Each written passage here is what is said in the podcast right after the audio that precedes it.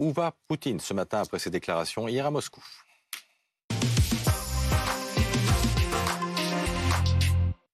7 minutes pour comprendre avec Sylvie Berman, consultante diplomatie BFM TV. Bonjour, merci d'être avec nous ce matin face à Ulysse Gosset, éditorialiste international à BFM TV, et le général Jean-Paul Palaméros, ancien chef d'état-major de l'armée de l'air, ancien commandant allié de l'OTAN, est également euh, avec nous. La guerre en Ukraine sera longue. La Russie n'utilisera pas l'arme nucléaire, sauf si elle est attaquée. Voici donc les mots prononcés hier par Vladimir Poutine dans un discours somme toute assez mégalo, devant son Conseil des droits de l'homme, qui est une organisation euh, à la botte du Kremlin. On écoute Vladimir Poutine d'abord. Э, Notre stratégie d'emploi de moyens de défense, et nous considérons les armes de destruction massive, l'arme nucléaire, comme un moyen de défense. Э, Notre stratégie est construite autour de ce qu'on appelle la frappe en représailles. C'est-à-dire que quand nous sommes frappés, nous frappons en réponse. Et ça fait neuf mois maintenant que Vladimir Poutine agite, agite cette menace. Valentin Demet. 24 février 2022, 8 décembre 2022, presque 10 mois de conflit. Et une ligne de front plus ou moins figée, malgré quelques contre-offensives ukrainiennes. Ces derniers jours, les combats se concentrent dans l'est de l'Ukraine, sur une distance d'environ 200 km, partant du sud de Severodonetsk jusqu'au sud de Donetsk. Symbole de ces positions figées, Bakhmut, ville pilonnée chaque jour par l'armée russe depuis cet été. Une cité martyre ukrainienne qui ne ressemble plus qu'à un champ de ruines. Malgré cela, elle résiste encore. Le conflit s'enlise, notamment avec l'hiver qui s'installe. Hier, Vladimir Poutine admettait même pour la première fois que la guerre est un long processus. Il a aussi précisé que l'arme nucléaire n'était qu'un moyen de défense, mais que si la Russie est attaquée, le Kremlin répondra. Ulysse Gosset, est-ce que vous trouvez qu'il y a un changement de, de ton de la part de Poutine? Il cherche toujours à se justifier et pour la première fois, il dit à son peuple, la guerre sera longue. Jusqu'à présent, il disait aux Russes, nos objectifs sont atteints, nous suivons le plan comme prévu, et pour la première fois, donc, il est obligé de reconnaître que ça prendra plus de temps que prévu. C'est un aveu d'échec. C'est une façon aussi de se justifier en disant que la Russie est menacée par l'Alliance Atlantique, par les Occidentaux, par l'Ukraine, bien sûr. Lorsqu'il parle de, menaces nucléaires, il dit ce n'est pas nous qui menaçons. Nous ne sommes pas fous, dit-il. Hmm. Il faut l'entendre. Nous ne sommes pas fous. Alors que c'est la Russie qui agite depuis des mois cette menace nucléaire. Donc ce chantage nucléaire, il le renverse. En fait, il se met aujourd'hui en position d'une forteresse assiégée à laquelle euh, il est prêt à tout pour défendre hmm. la grande Russie. Il se prend même pour Pierre le Grand, l'empereur de toutes les Russies, celui qui a déplacé la capitale de Moscou à Saint-Pétersbourg. Pierre le mm. Grand, effectivement, grand réformateur, mais aussi expansionniste. Mm. Il se prend pour Pierre le Grand, mais il n'est pas aujourd'hui euh, Vladimir le Grand, il est Vladimir le Terrible qui continue la guerre. Et il l'a cité nommément hier lors de son discours. Écoutez. Euh, euh, Vous avez mentionné que de nouveaux territoires sont apparus.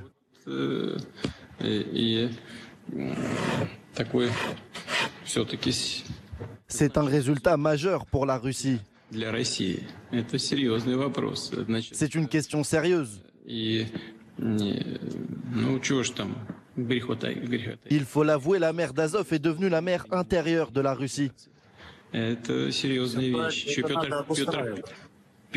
C'est une chose sérieuse. Pierre le Grand s'est battu pour avoir accès à la mer d'Azov. Très intéressant, c'est à la fois cette posture, ce, sourire et le fond. Pourquoi cette, ce besoin systématique, Sylvie, de revenir à l'histoire de la part de Vladimir Poutine?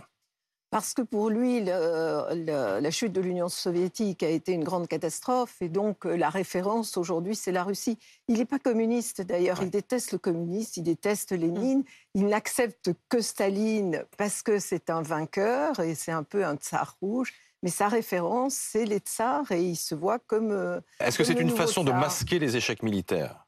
Non, parce que c'est une référence constante. Ça fait des années, il avait le portrait de, Pierre le Grand dans son euh, bureau, et sa référence à l'histoire, à la culture russe, à euh, la langue russe est absolument permanente. D'ailleurs, c'est la raison aussi de sa revendication dans le, dans le Donbass. Donc, c'est son histoire. Alors, le paradoxe, c'est que Pierre le Grand, bon, est euh, à la fois expansionniste, effectivement. Il a attaqué la, Finlande, Suède. la Suède, pardon, et, euh, certains des, de ce, qui sont ce que sont les pays baltes aujourd'hui.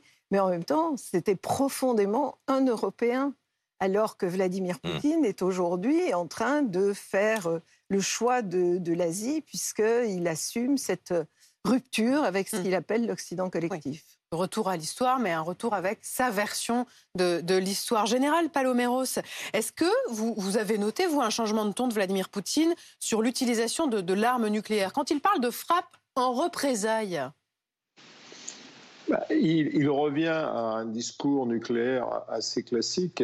Simplement, euh, il ajoute que la menace nucléaire euh, grandit. Donc, il est toujours euh, dans une ambiguïté. Évidemment, il n'a pas défini le niveau de menace ou le niveau euh, d'attaque qui déclencherait cette, cette rétorsion. Donc, euh, bon, c'est toujours un peu troublant avec euh, Vladimir Poutine, qui positionne effectivement la Russie comme une puissance je dirais, responsable, et donc qui, qui souffle le chaud, et, et dans la foulée qui souffle le froid en disant oui, mais le risque nucléaire n'a jamais été aussi grand, alors que personne ne le menace, et euh, enfin, en tout cas pas de, de l'arme nucléaire, certainement pas les, les- les Occidentaux. Donc euh, c'est lui-même qui entretient euh, l'ambiguïté. Mais est-ce que Vladimir Poutine, Ulysse l'évoquait, prépare, qui prépare les, les Russes à une guerre longue, a les moyens de mener une guerre longue et efficace, militairement? C'est euh, en, en fait, euh, il faut comparer. euh, on est dans un équilibre des forces, donc euh, la question c'est est-ce qu'il a le- les moyens de mener une guerre plus longue et plus efficace que les Ukrainiens finalement.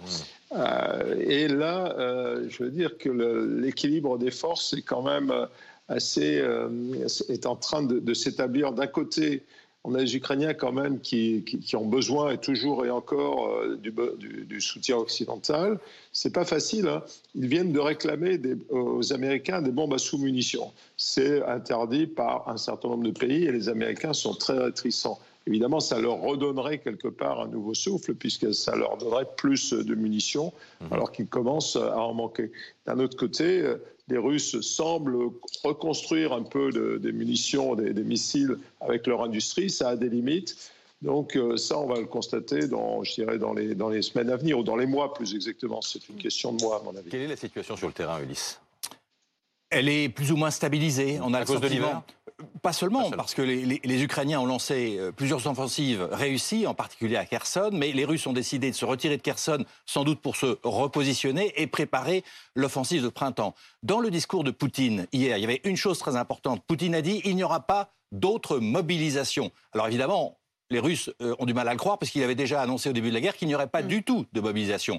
Mais il a promis qu'il n'y en aurait pas d'autres, qu'il y a assez de force. Il a annoncé qu'il y avait déjà 155 000 nouvelles recrues prêtes à aller au front, dont presque 70 000 sont déjà au combat, a-t-il dit.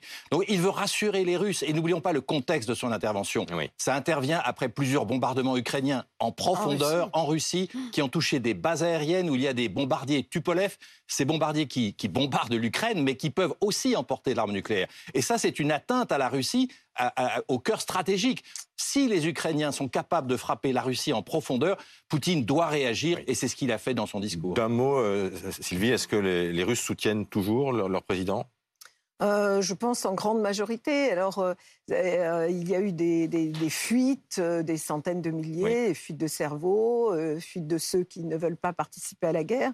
Mais pour le reste, euh, oui, ils le soutiennent puisque c'est euh, la, la grande Russie qui, qui est attaquée. Et un mot Mais peut-être avec sur... une nuance quand même sur le soutien, puisqu'on sait aujourd'hui que la majorité des Russes, près de 60% des Russes, veulent la paix. veulent la paix, mais, très mais important. pas à n'importe quel prix. Et un, un mot quand même sur mot. le, sur le nucléaire, c'est qu'il parle d'attaque, il ne parle pas d'attaque nucléaire. Merci beaucoup, merci infiniment à tous les trois.